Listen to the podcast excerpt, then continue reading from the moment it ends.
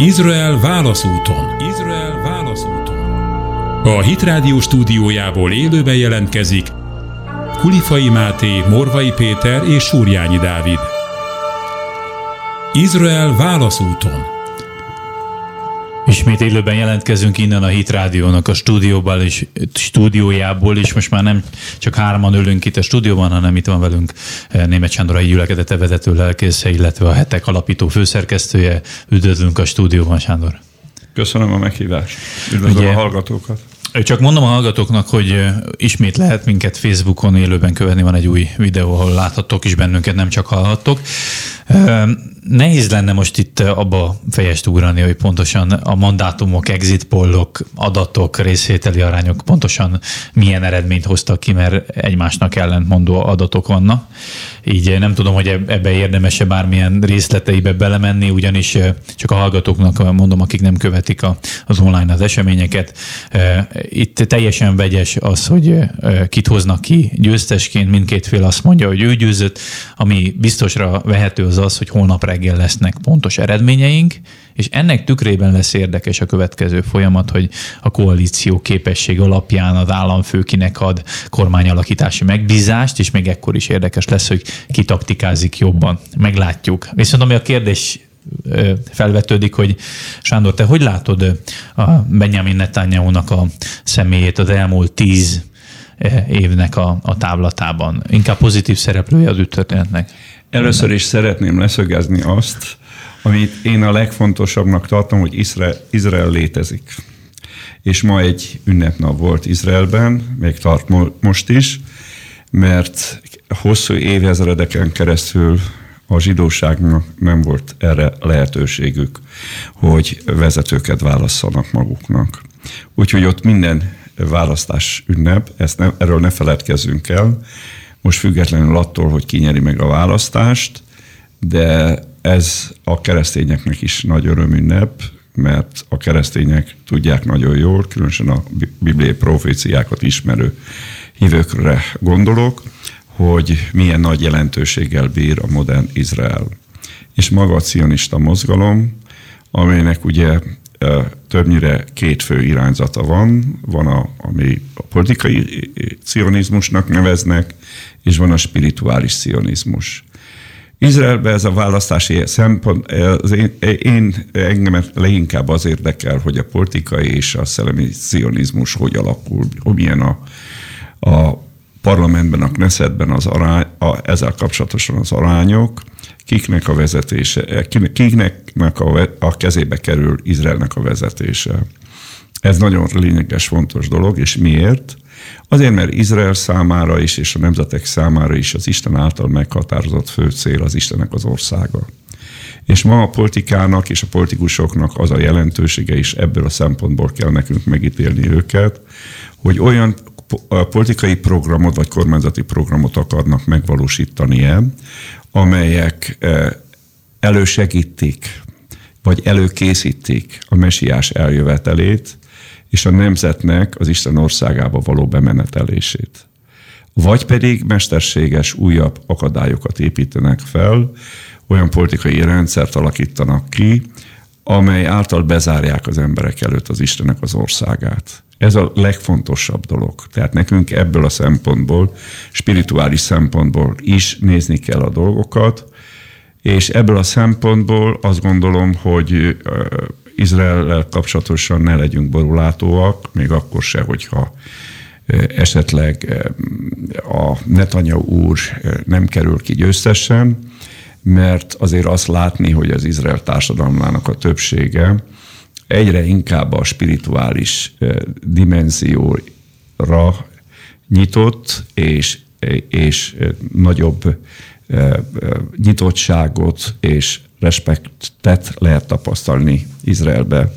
Olyan dolgok iránt, ami ezelőtt 20 éve, 30 éve tabu téma volt még Izraelbe is. Nagyon nagy változás történt az elmúlt években Izrael társadalmában, és visz a kérdésedre utalva, és ebben Netanyahu úrnak nagyon nagy szerepe volt. Egyrészt ő ugye kimondottan a konzervatív embernek, vallásos embernek nem lehetett mondani, de mégis a politikai érdekeit a spirituális szionizmusnak magáévá tette, és igyekezett olyan döntéseket hozni, és úgy képviselni Izraelnek a érdekeit nemzetközi szinten is, hogy Izraelnek a, és a, a előmenetelését, biztosítsa. És hát az utóbbi, a választási kampányban is sok olyan nyilatkozatot tett, amely ezt igazolja.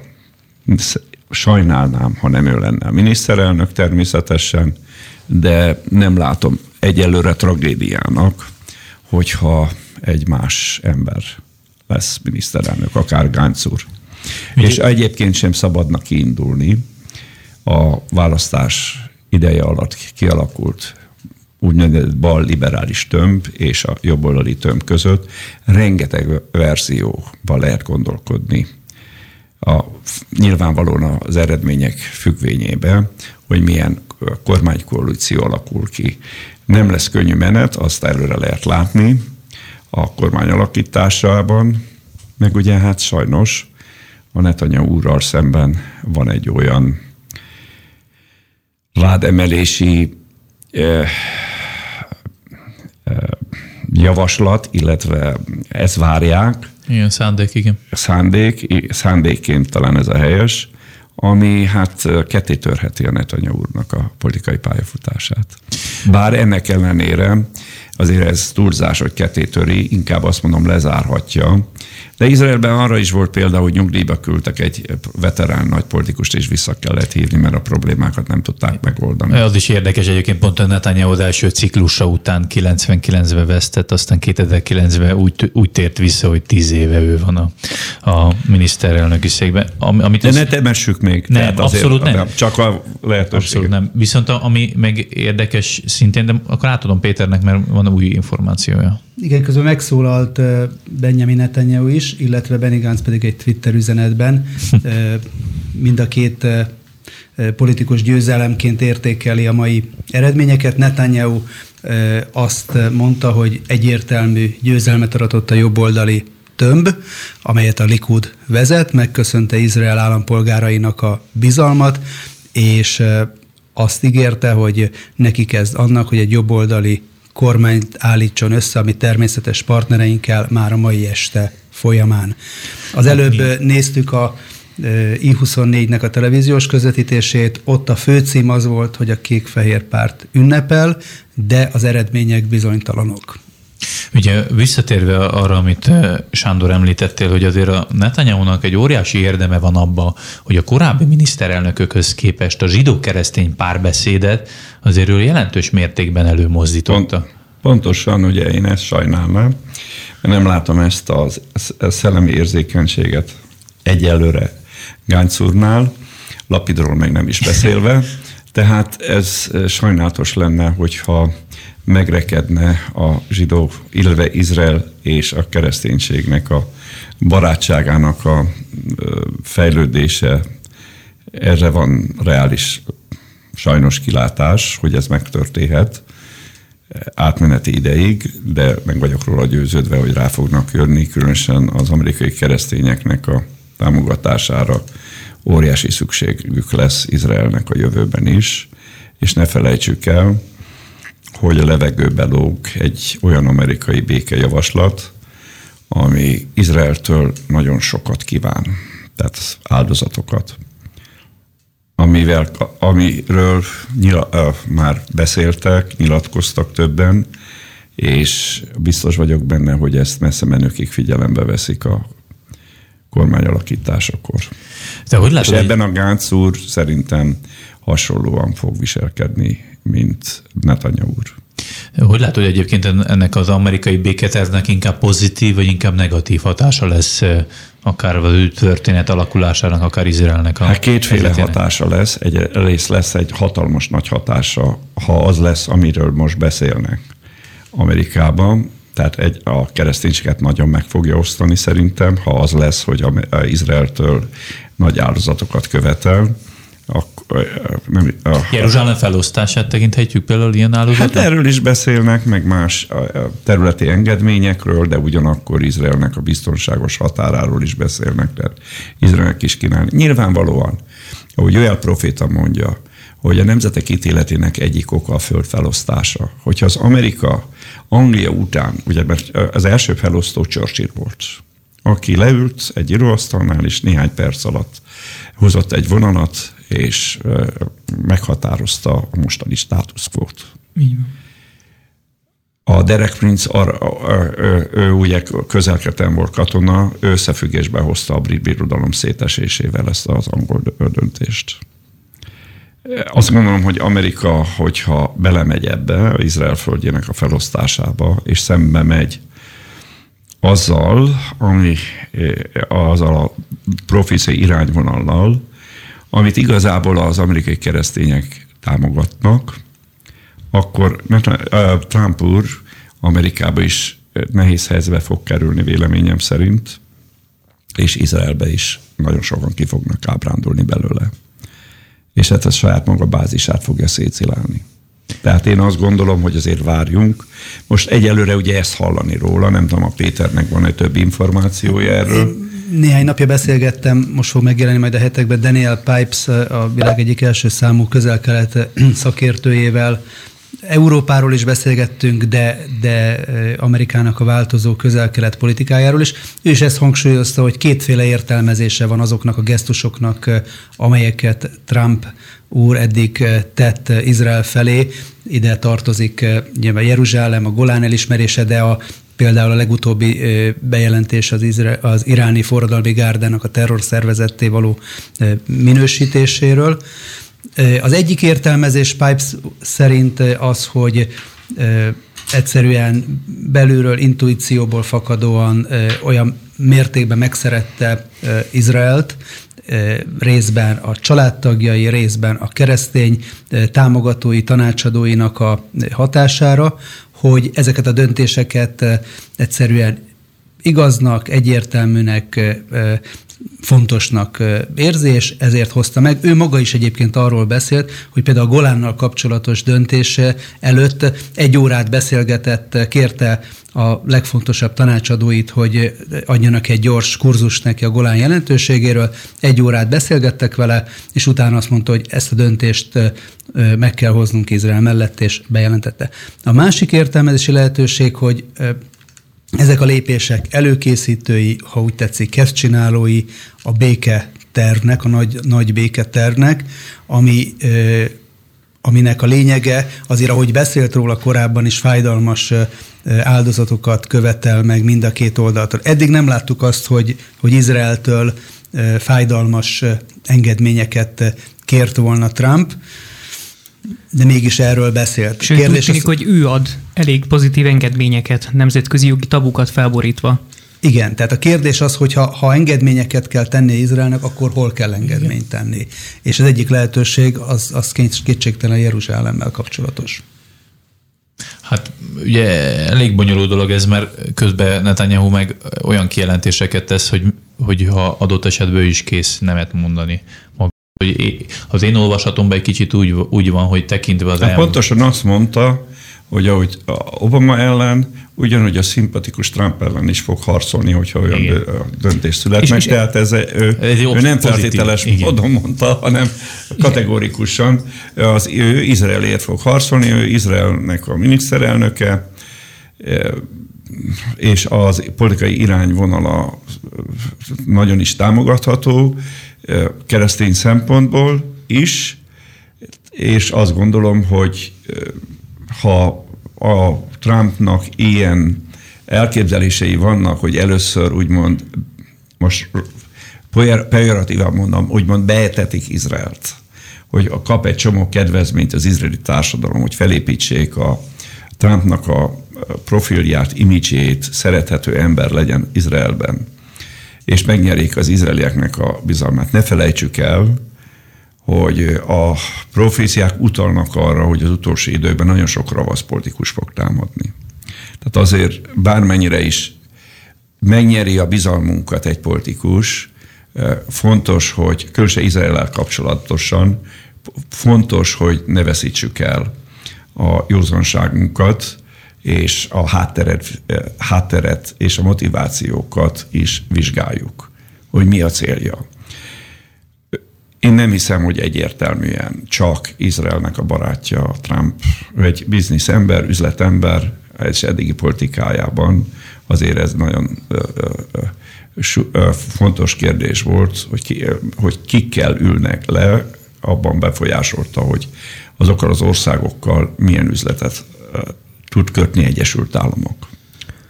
Igen, Tehát... pont érdekes, hogy e tekintetben mondván, hogy üzletember, olyan tanulmányok születtek eddig a feltételezett béketervről, hogy le fogja úgymond fizetni az egyiptomiakat, jordániakat, hogy felszippantsák állampolgárság adásával a palesztin menekülteket, és lehetséges, hogy ő is az egyállamiság mellett fogja letenni a voksát. Ennek nem nagyon látsz esélyt? Ennyire bátor politikus még ő se lehet? Nem, én, én például az én optimista elképzelésem az az, hogy egy vállalhat palesztinok szempontjából és Izrael szempontjából is vállalhatatlan alkut berakni a közösbe. Mindenki azt mondja rá, hogy nem.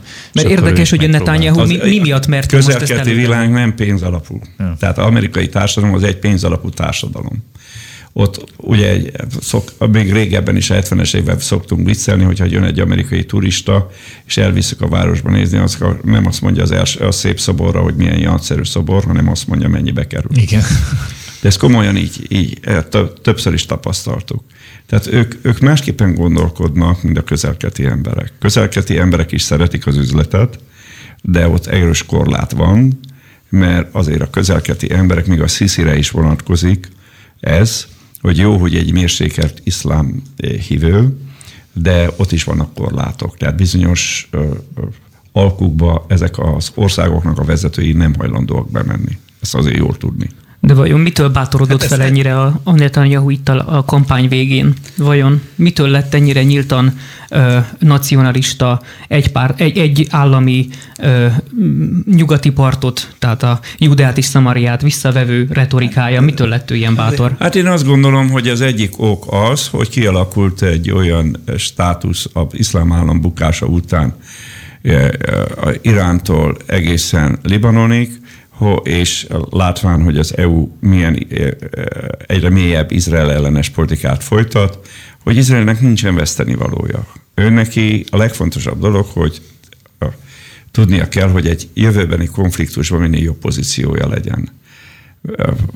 Kikerülhetetlen a, az Iránnal és Hezbollával való konfliktus, adja Isten, hogy csak ilyen nem egy nagy háborúba valósulja meg ez a konfliktus, és Izraelnek rendkívül fontos, hogy, hogy a, a biztonságos határokon túl tudja magát biztosítani, hogy legyen még neki az alkudozáshoz is neki olyan területe. Mozgástér, igen. A, igen, amivel hát egy elfogadható kompromisszumot ki tud, létre tud hozni a partnerekkel. De erre minimális esély van. Hát a másik dolog, hogy a palesztinok, nem felejtsük el, hát a Hezbollah, az Irán, hát most is el, és az, az iszlám dzsihád, ami most már a második legnagyobb szervezet Gázában, az, és a Hamászra is vonatkozik, nem, hogy nem fogadják el Izraelt, hanem kifejezetten el akarják pusztítani az Izrael állományt. Tehát az, és, és sajnálatos módon a, a nagy hatalmak közül az EU nagyon aktív támogatást nyújt, közvetett módon még ezeknek is, Igen. közvetlenül nyilván nem támogatja őket, de maga a politikája lehetővé teszi, hogy ebből előbb-utóbb Izraelnek komoly konfliktusa lesz. Ugye a Hamasznak a vezetője néhány nappal ezelőtt azt eh, üzente Izraelnek, hogy egy következő háborúban Izraelnek eh, evakuálnia kell Tel Avivot, Hajfát, Askelont, Asdódot és előre haladott állapotban van. Ugye nem tudták meghiúsítani. Ne, ne, sok fegyverszállítást meghiúsítottak. De ugye, e, hát látjuk a felvonulásokon, Gázába is, hogy nagyon fejlett e, e, katonai arzenállal rendelkeznek a, a Hamaszosok is. Igen. Rakétákkal vonulnak fel, stb. Ezek mm. nincs csempészáruk. És ugye Most képzeld el, hogy, hogy egy államot megengednek nekik, abból milyen állam lesz. Igen. Tehát az, a, az iszlám államot is a gonoszságban és kegyetlenségben túlhaladna. ha olyan pusztító fegyverek kerülnek kezükbe. És akkor a Hezbollah nagyon megerősödött, és ezt az izraeli katonai vezetők is száz, száz ezer rakétával rendelkezik Izrael területének bármelyik pontját el tudják érni.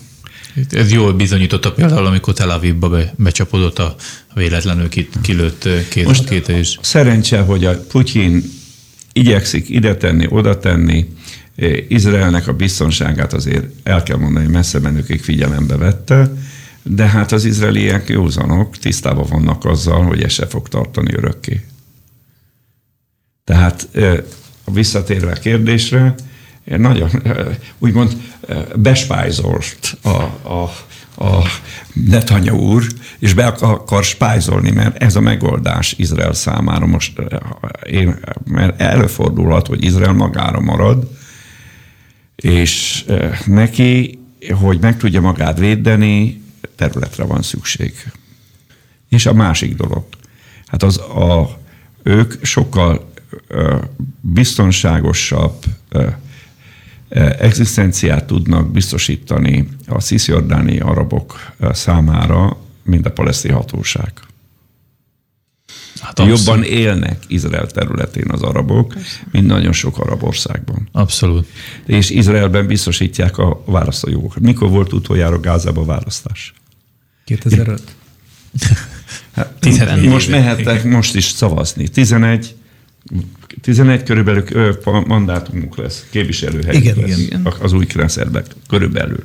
Lehet, hogy ennél több, lehet, hogy kevésé. Tibi, hogy hívják Tibi? Ahmed Tibi. Ahmed Tibi továbbra is ott verekedhet a, a mezedbe, és provokálhatja az, az izraeli képviselőket. Tehát hát ez egy demokrácia.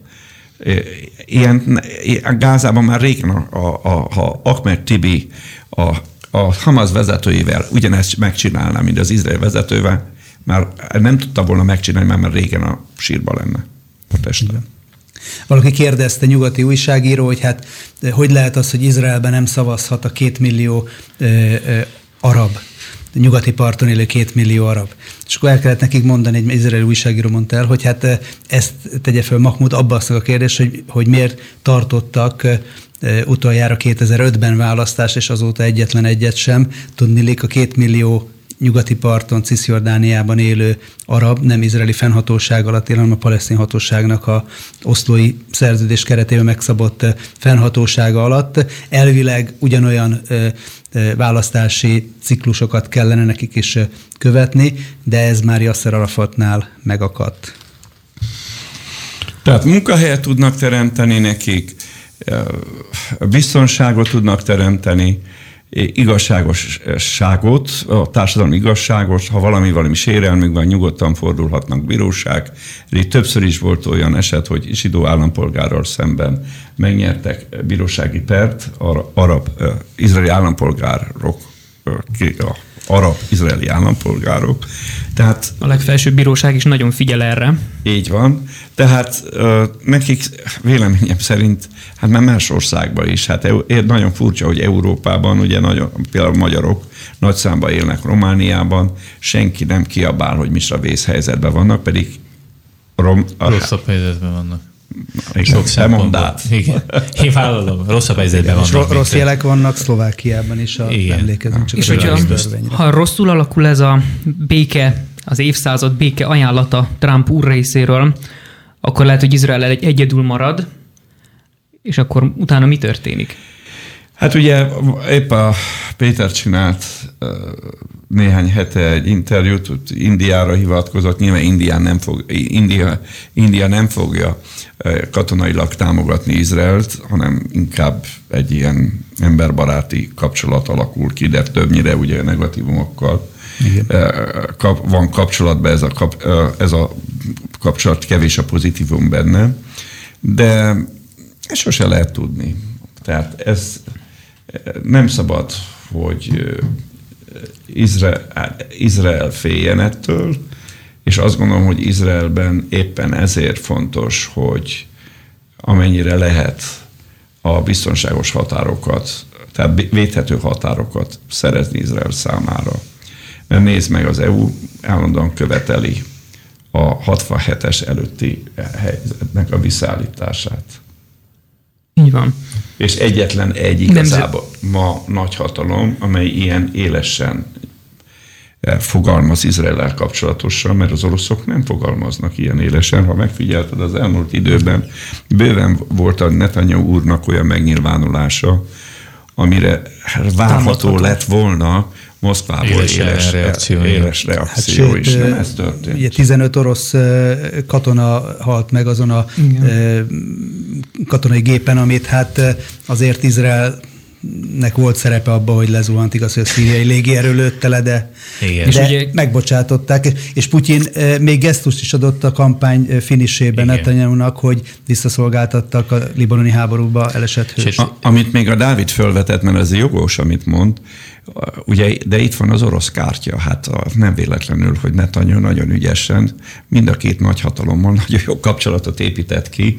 Külpolitikai, külpolitikai nagyon sikeres volt az elmúlt években. Bravúrosnak.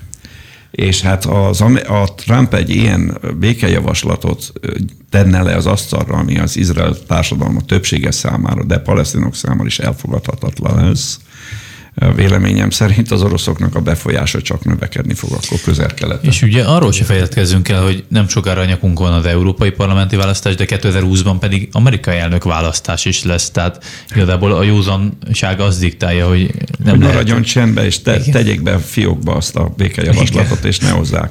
És a másik dolog, hogy a Péter emlékszik rá, mert akkor is beszéltünk erről, hogy a Clinton, a Clinton-nék előkészítettek egy olyan béke szerződést, ami már szinte az aláírás előtt állt, és hirtelen kirobbant a Monika ügy. Igen. 98. Ez aktív Mossad részvételre? Nem, nem, nem mondtam, nem, nem annyi, ne haladja előre. Én csak mondom azt, hogy egyből jött egy Monika ügy. És hát sose lehet tudni. Tehát azért várjunk, ez egy bonyolult játszma. Kicsit úgy tűnik nem Európa tekintetében. Izraelnek sok elnézés. Izraelnek azért mindenhol van barátja. Barátjai, igen. Barátjai. Főleg Egyesült Államokban. Kérdés, hogy Európában van-e, mert főleg a Sármelsejki konferencia óta, mint hogyha egy követ fújnának az Arab Liga, vagy nem azóta, de azóta nyilvánosan is teljesen egy követ fújnak az Arab Ligával, gyakorlatilag pont ugyanazt csinálják az ENSZ-ben, ugyanazt csinálják a konferenciáikon, ez nézni, Európával kapcsolatosan, Nyugat-Európával kapcsolatban rendkívül pessimista vagyok. Egyrészt ugye a bibliai proféciák is erre determinálnak, másrészt pedig a valóban, ami, a, amilyen külpolitikát folytatnak, de nem csak külpolitikára vonatkozik a megállapításom, az véleményem szerint teljes mértékben alátámaszza a, a, azt, hogy Európa rossz úton jár, és sajnálatos módon most figyelembe véve, tehát mert nem tudunk elvonatkoztatni, mondtam, hogy én nem politológus vagyok, hm. hanem keresztény eh, bibliakutató is vagyok, nem, vagyok, nem tudok elvonatkoztatni attól, hogy Európa nagyon negatív szerepet fog játszani Izrael jövőjében.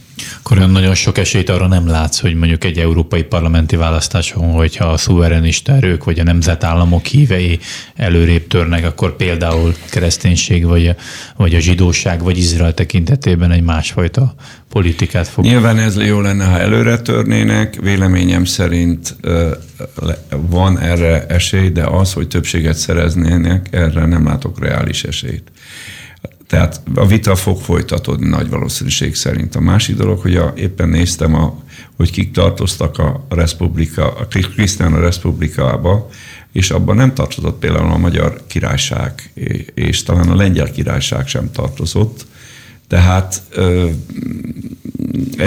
és tudod, a római birodalomnak is hosszú ideig a Dunánál volt a határa. Tehát nem látok esélyt arra, hogy meg ugye, ha, ha hét birodalomról beszélünk, vagy Tiszarról beszélünk, nem feltétlenül 20, most hány ország van a Európában? 28, 27. Most lesz 27. Mikor nem, nem, nem, nem, nem biztos, hogy mind a 27 országban lesz. Különösen most, hogy ugye ki akarnak alakítani kétfajta EU tagságot, abba semmiféleképpen nem kerülne be Magyarország. De viszont Magyarország számára ez nem tudom, hogy elfogadható lesz a vezetésnek. Egy másodosztályú tagság. Tagság, nem. Hát csak ugye itt az a kérdés, hogyha viszont másodok... Meg a ne felejtsd el, még annyit mondok.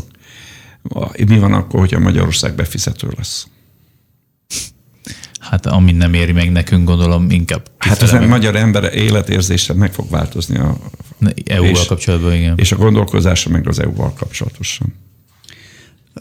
Nem, egyébként az is befolyásolhatja, hogyha a választás után olyan ö, politika alakul ki, amelyben a, a tagállamokat közvetlen ö, gazdasági oldalról fogják megrendszerbe. Most, most erről sok szó van, de gyakorlatban nem tudott ez megvalósulni, de, de erre vannak kezdeményezések, hogy mindenfajta uniós kifizetés az úgymond ilyen demokrácia ultimátumok alapján. Szó Ez egy piros kártya. Már nem te, amit mondasz, Igen. hanem a, amire hivatkoznak, mert hát köztudott, a birodalom több formában építhető föl. Egyik a katonai elnyomás, megszállás, második, amiről a Péter mond, gazdasági pénzügyi zsarolás, tehát olyan szerződéseket kötni erősek és gyengék között, hogy amiből utána egy idő után létrejön a pénzügyi gazdasági zsarolás.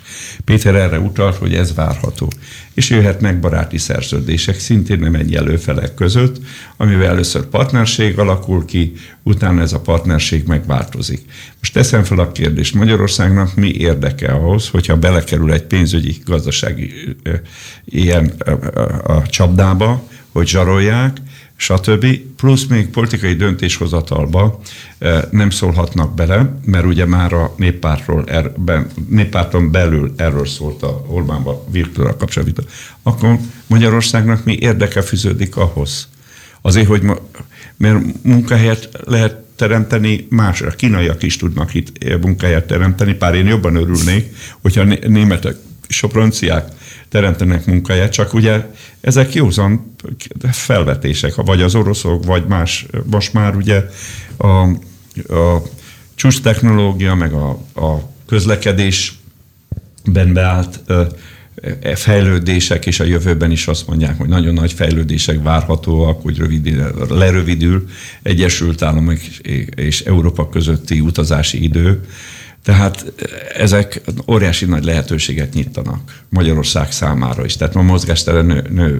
Nem feltétlenül fogja agyonnyomni az országot, és nem is szabad agyonnyomja a német szomszédság és a, a török áfium. Hát csak azért az is érdekes, nem, hogy a, a, a britek meghozták sokkal jobb státuszból ezt a döntést, mégis e, szinte rom, hát- rommázúzza őket az Európai Unió, hogy illetve hát a saját hát, kormányuk. Ki, ki? Magyarország zúzza? Olaszország? Spanyolország? Akkor nem. Hát ez, erről van szó. Két országgal viaskodik. De ez a probléma. Ma ez a probléma. Akik most új És Izrael is ez a probléma. A magyarok veszekednek Izraellel. Lengyelország. Kicsit. Az más. Igen, az mással veszekedik. Igen. És egy tekintetben érdekes azért ugye a januári Aacheni konferencia, ugye egy új multilaterális egyezménybe kezdenek. Van új eredmény? Egy ez? fontos hír van, ott a kékfehér pártnak a eredményváróját egy hatalmas szivárványos zászlóval hm. ünnepeltek éppen, de van egy fontos és friss hír, hogy a SASZ elutasította a Gancéknak a koalíciós ajánlatát, ha elfogadták volna, azzal a baloldali blokk került volna többségbe, és Netanyahu pedig nehéz helyzetbe, de ezt a ajánlatot már most ma este elutasították. Ezen nem, nem csodálkozom. Most közben ezért, olvasok egy ilyet, hogy Avigdor Lieberman pedig azt mondja, hogy sem a Likud Netanyahu-ját, sem a kék-fehér Benny Gáncát nem hajlandó a miniszterelnöknek ajánlani ameddig a végleges eredmények be nem futnak. Tehát ő egy Liberman azért egy eléggé nagy hozzád játékos. De várjál, van egy feltétele, amit felolvastál. Amíg a végeredmények be nem Igen. Futnak. Egy játszé, mozgás, igen. Hát ott, ott megy egy kis kötélhúzás. Hát Nyilván, nézd, hát alkudozni akarnak, miniszterek Mindenki akarnak lenni igen. ezek az urak, és hát ne, nem könnyű. Kevés a fóka De nincs, hát, vagy mondjuk a Netanyahu úrnak nem probléma, hogy egy megduplázza a miniszteri tisztségeket. Tehát erre már volt példa, hogy fölnagyította a kormányt. Hát meg ha valaki ő nagyon ért hozzá, hogyan kell 12 pártot adott esetben, vagy 5-6-ot kibékíteni, vagy, vagy megegyezni velük. Most összesen hogy jön ki a 60 fölött? Hány párttal jön ki a mostani adatok alapján? Liberman nem feltétlenül kell hozzám. A, a, kék, a kék-fehér, a, kék-fehér a, a munkapárt és a merec, tehát a arabok nélküli baloldal, az 49-nél tart, 49 félé nem nagyon tud fölmenni. A, arabok nélkül? Az arabok nélkül nem tud, nem tud fölmenni. Érdekes. Ugye a másik kérdés, ami bennem felmerült, hogy azért a netanyahu egy óriási szerepe van abban is, hogy a magyarországi jobboldal és a magyar kormánynak a, a álláspontja Izraellel kapcsolatban az elmúlt, nem is tudom, három, négy, öt évben azért erőt, erőteljesen pro-izraelivé vált. És azért ott egy kellett egy erős konzervatív érdekazonosság, vagy nemzetállami azonos gondolkozásmód. Nem biztos, hogy például egy másfajta, egy Cipilívni, vagy akárki lett volna a miniszterelnök, akkor ugyanígy megváltozott volna adott esetben a Fidesznek a politikája. Egyetértek. Én azt gondolom, hogy ez kifejezetten az Orbán Viktor és a Netanyahu barátságának a következménye, úgy mondom, gyümölcse, hogy ez létrejött, ezért is hát örülnék. Mondom, hogyha Netanyahu úr lenne miniszterelnök, mert a magyarországi kapcsolatok továbbra is tudnának Izraellel erősödni, és az együttműködést biztos, hogy magasabb szintre tudna emelkedni gazdasági pénzügyi területen is, mert Magyarországnak nagyon fontos, hogy egy olyan kiegyensúlyozott Magyarországon olyan kiegyensúlyozott befektetői csoport legyen jelen, amely ezeket a, a, a zsarolási lehetőségeket minimalizálja. El tudod képzelni egyébként, hogy még markánsabb kiállás következhet a magyar kormány részéről Izrael mellett? Most nyilván nem feltétlenül a nagy követség áthelyezéséről, de akár Nyilvánvalóan Izrael vagy Magyarország ezt egy oldalon nem fogja megtenni. Ha, ha egy, nem egy barátságos kormány fog létrejönni, már Magyarországgal szempontból, akkor Magyarország biztos, hogy nem fog tenni köztusokat. Ez érthető, mert Magyarország nagyon nagy kockázatot vállal konfliktus helyzet alakul ki ezen a területen is Izrael, Brüsszellel. Ugye a külpolitikát val kapcsolatosan nagyon hangsúlyozzák és követelik Brüsszelben, hogy egységes legyen a külpolitika. Egy kicsi kilengést engednek. Ezen a területen azért az Orbán Viktor alkalmazkodott a brüsszeli irányvonalhoz, bár, bár az utóbbi évben látható volt, hogy van benne hajlandóság jobban elmozdulni. Ez, hogy megtörténjen, ehhez garancia kell. Egyrészt az Trump kormány stabil legyen, és ki, eh, egy szorosabb barátság alakuljon ki a magyar és az amerikai kormány között, és az izraeli eh, magyar kormány között úgy szintén. Magyarország csak ebben az esetben tud vállalni kockázatot véleményem szerint. Másképp politikai öngyilkosságot követel, és ez nem az ország érdeke. Annak ellenére, hogy támogatja politikailag, de nyilatkozatban nem. Tehát ezeket, a, hogy semleges marad egy-egy, egy-egy ilyen izrael kapcsolatos szavazásokon, vagy pedig ellen, ellen véleményt nyilvánít meg, vagy megtorpedóz bizonyos elité, elíté, el, elítélő nyilatkozatokat, ezt meg tudja tenni természetesen, de tudom, hogy te is az várod, hogy Jeruzsálemet ismeri el magyar kormány. Izrael fővárosának, stb. meg a következő intézkedéseket is, amit a Netanyahu bejelentett, és azt mondta, egy betűt nem enged belőle. Tehát, hogy ezt nyilvánvalóan egy barát, hát a magyaroknak abban esetben van reális esélyük, hogy támogassák, hogyha Magyarországnak van egy nemzetközi eh, baráti rendszere, baráti kapcsolatrendszere, hol kap védelmet. Azt látni kell, hogy, hogy Tehát Amerika mellett egyedül Guatemala lépte meg a nagykövetség áthelyezést. Nem lépte meg ezt egyelőre még Brazília se, ahol azért egyértelmű ígéret volt erre, tehát volt, volt egy kivárás. De, és de, de mitől félnek az országok? Én ezt nem értem teljesen, hogyha az Egyesült Államok lépésére nem történt ki a világháború, és azért megosztott Egyesült Államok, amerikai társadalom sem. Én, én, nem, én nem gondolnám, hogy például a magyar kormány attól tartana, hogy most Federica Mogherini EU külügyi komisszár itt most a választás előtt valami dörgedelmes nyilatkozatot tenne. Nem, nem gondolom, hogy ezt tart, tartja vissza. Magyarország tett egyébként egy olyan lépést, amit Izraelbe nagyon nagyra értékelnek, hogy diplomáciai képviseletet nyitott Jeruzsálemben. Ilyenből is csak kettő vagy három van. De Brazília például miért nem meri meglépni ezt olyan szigni markánsan, mint ahogy ez megígérte a Bolsonaro?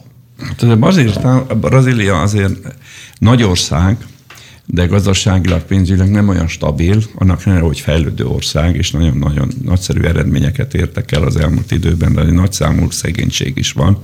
A nyomortelepeket még teljesen nem, lehetett, nem tudták felszámolni, tehát ő nagyon is függ, ő is függ a világgazdaságtól. És arab pénzektől. És az arab pénzektől, így van. Tehát neki például marhahúst, hogy el kell, az arab piacon tudja értékesíteni, ezt, ezt messze menők figyelembe kell venni, mert a, hát a, a farmerokat, ami hogy erős a mezőgazdaság, meg az állattenyésztés, uh-huh. ott is más dél-amerikai országokban is ezt messze menőkig figyelembe kell venni. Gondolom, itt arra is várnak nagyon sokan, hogy akkor mi lesz ebbe a béketervbe. Hogyha ebbe az van, hogy zöld lámpát kapnak a barátságos országok a áthelyezésre, akkor áthelyezik. Azért nézd, ezek ne feledkezünk el. Ezek átmeneti ideglenes dolgok. Ezek mind el fognak tűrni és ami meg fog állni, az Istennek az igéje. Tehát ezek, ezek olyan előjátszmák, amiket Isten megenged, de egy 20-30-50 éves távlatban ez egy jelentéktelen dolgok, amiről most beszélünk.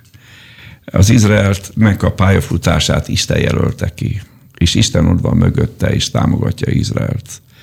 És lehet, hogy nehéz utat kell megtenni Izraelnek az elkövetkező években vagy évtizedekben, de mindenféleképpen célhoz fog érni, és ezt ne, erről ne feledkezzünk. Akik ennek az útnak a mindegy fekvőrendőr keresztbe feküsznek, azok sajnálatos módon a történelemnek a, a szemétdombjára kerülnek. Akik ezt támogatják, azok fennmaradnak.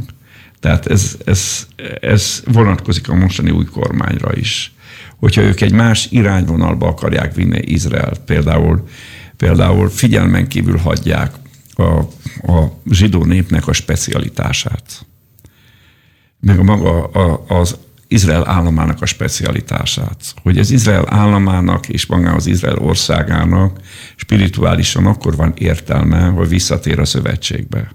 Hogyha egy más irányba viszi az új kormány, egészen biztos vagyok benne, hogy nem fogja kitölteni a négy évet. Akár egy éven vagy két éven belül új választást fognak írni.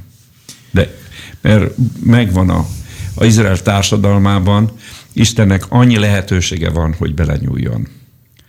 És, és olyan helyzetet teremtsen, hogy, hogy kénytelenek, még ha nagy többséggel nyernék meg, de erről szó sincs természetesen, egy, egy akár baloldali vagy egy centrumpárt, akkor is nincs lehetőség. Hát Izraelt nem csak az emberek irányítják már most. Hogy, ezt, hogy, nem, ezt, ezt nagyon messze menőkig vegyük figyelembe. Hogyha, hogyha bibliaolvasó rádióhallgatók azt kérdeznék tőled, hogy mik azok a bibliai passzusok, proféciák, jövőről szóló részek, amiket most kifejezetten tanulmányozni kellene Izrael tekintetében, akkor mit ajánlanál, hogy milyen proféciákra, milyen könyvekre, milyen részekre figyeljenek most a, az igét Hát elsősorban ugye a Izajás profétánál például mondjuk egy nagyon nem szeretek kiválogatni Bibliával, az egész Bibliát tanulmányozni kell, de nyilvánvalóan Izrael kapcsolatosan a 40. fejezettől egészen 66. nagyon fontos a Izraelre vonatkozóan a jövőjében van, és a, mostani helyzet, ami hogy visszafordult Isten már Izrael felé, ez egyértelmű az a Izrael államának a, a létrejötte, ez bizonyítja, mert meg lehet látni, és meg fel lehet ismerni a proféciákból, hogy meddig tartott Istenek a haragja, tehát a részleges megkeményedés. És mikor kezdődik ez a keményedésnek a feloldása, ami szintén folyamat, tehát éveket vagy évtizedeket foglal ez magába, Isten visszafordult, másképpen nem mehettek volna vissza a földre, tehát Isten akad, nem engedte. Többször volt, épp, Dori Goldnak volt egy, van egy könyve, egy nagyszerű könyve, a könyv tartalmazza, hogy többször is volt kísérlet arra, sőt, még a nagypolitikában, akkori a római birodalom nagypolitikája volt hajlandóság, hogy engedélyezze a templomnak a felépítését, de meg lett hiúsítva tehát sokszor te, néha természetfölti beavatkozás eredményeképpen. Mert Isten átadta Jeruzsálemet, Izraelt az ellenség kezébe. Ez világosan tartalmazza a királyok könyve, a krónikák könyve. A, szó, a, szegetség, a szövetség szegésnek ez lett a következménye. De az Úrnak a haragja, úgymond ő így mondja Isten, persze nekünk ez sok, pillanatnyilag tart. Hát ez Istennek a pillanata az, ugye azért 2000, 2500, 700 évet tartalmaz, de visszatér. És könyörülettel is irgalommal fordul vissza, és ezt látjuk.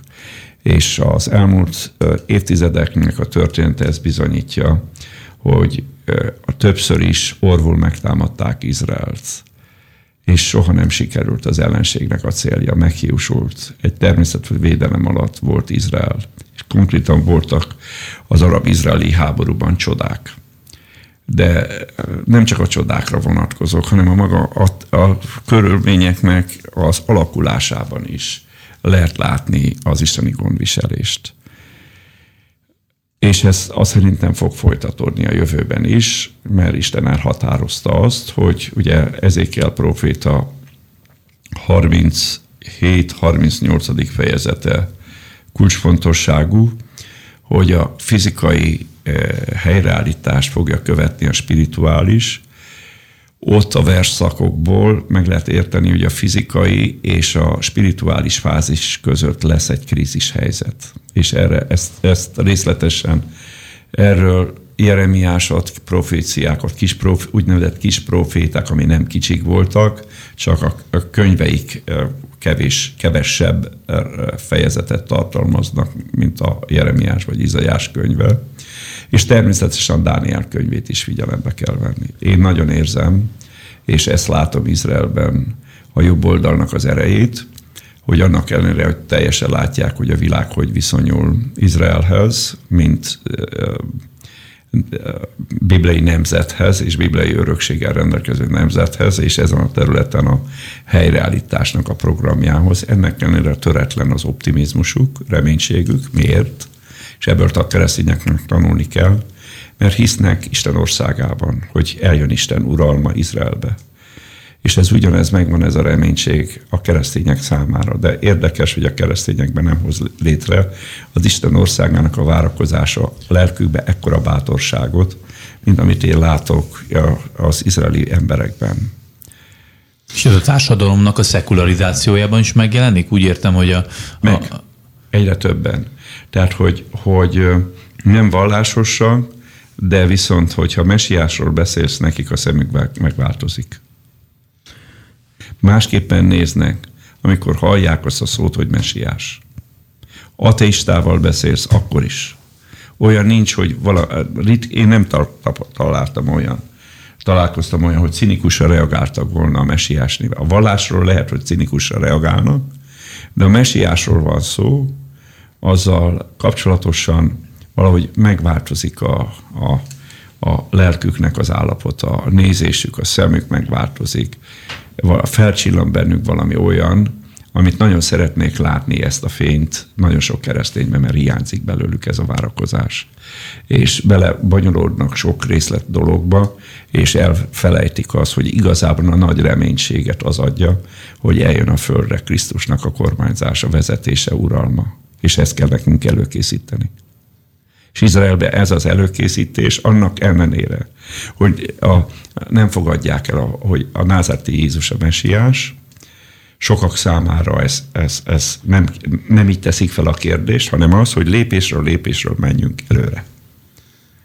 Mert eh, Istennek vannak ígéretei. Ugye ezt láttuk, a Péterrel sokszor voltunk Izraelbe. A Dávid városának a föltárásánál elejétől fogva láttuk. Még akkor is látok a Dávid városnak a helyét, amikor eh, teljes, eh, még vita volt, hogy egyáltalán lehet-e lokalizálni. Sokan vitatták. Mi elfogadtuk, hogy ott van, mert hát ott is ugye a, hát egyszerű emberek állították először, hogy ott van, és kiderült, hogy ott van a Dávid városa. Csak a Dávid városa milyen változás hozott a izraeli fiataloknak a gondolkozás módjába. Hát ne felejtsük, ez egy materista, ateista ország volt az 50-es, 60-as években. A jobb oldal kisebbségben volt. 80-as években nyert, ugye hát a Begin az egy nagy egyéniség volt, ő nyert, de úgy egyébként az izraeli polgároknak az általános gondolkozás teljesen más volt, mint most. Volt egy szenzációs fénykép most az elmúlt eh, napokban, Ugyan a brazil elnök a nagykövetséget nem jelentette be, be eh, Jeruzsálemben, de egy nagyon fontos eh, történelmi lépést tett, hogy Netanyahu kíséretében elment imádkozni a siratófalhoz, ezt, ezt sok fényképen lehetett látni, de utána bement a templom alagútba, és ott a Rabinovic a nyugati falnak a rabbia magyarázatával meghallgatta a templom makett előtt a templomnak a történetét, és ott ült mellette Netanyahu. Tehát ez, ez elképzelhetetlen lett volna 10-15-20 évvel ezelőtt. Vagy akár a harmadik templom felépítéséről, akár csak feltételes módban beszélni. Hát ez is ugye Ma nyíltabban lehet beszélni, de, de a szívüknek a titka, ez megvolt, csak lefolytották régebben, de most őszintébben beszélnek, mert egyre jobban jön, döbbennek rá, hát veszíteni úgyse tudunk ilyen módon, ha megállunk, akkor veszítünk igazából. Igen. Ha előre megyünk, akkor is konfliktus lesz, és vitatárgya kép, fogják képezni minden előrelépés. Az, az oszló volt a nagy megállás, ami sehova se vezette Izraelt, és ebből kijöttek. Hát ebben a kontextusban, a profétai reménység kontextusában talán egy érdekes kérdéskör az is, hogy ugye nem mindig szeretünk erről beszélni, amikor a végső reménységről beszélünk, de pont talán az Ézsajás proféciáiból úgy tűnik, hogy azért lesznek komoly göröngyök a reménység eléréséig, és talán pont ezért is figyelünk az izraeli választásokra, mert úgy tűnik, hogy az utolsó időkben azért lesz egy olyan kormányzása Izraelnek, ami megalkuvónak tűnik a proféciai leírásából, olyannak, ami egy világbirodalommal kiegyezik, talán nem a legbölcsebben vezeti az országot. Nem tudom, te hogy látod, hogy ez imman és is közel van már, vagy... Nyil... Mondom, ez biztos, hogy nem egy, egy, egy egyenes irányú mozgás lesz az Isten uralma felé Izrael számára sem, de mégis, akik ezen az oldalon vannak, azoknak a legfontosabb dolog, hogy minél többet megtegyenek olyan, hogy visszafordíthatatlan helyzetet hozzanak létre, és ha ez bekövetkezik, van erre utalás, tehát ez egy reális felvetés, amit mond a Dávid, akkor is ne tudják ne tudjanak Izraelből valami egészen világi, szekuláris államot létrehozni, és nem is fognak, mert egyértelmű a Bibliában, hogy Izraelben nagyon nagy tömeg fog ellenállni, például annak a világ diktátorának, aki saját magát mesiásnak fogja kikiáltani. És az, a, arra is van utalás, hogy nagyon sok evangelizáló ember, kereszt, hívő ember, akik hisznek Jézus Krisztusban, és zsidókról van itt szó,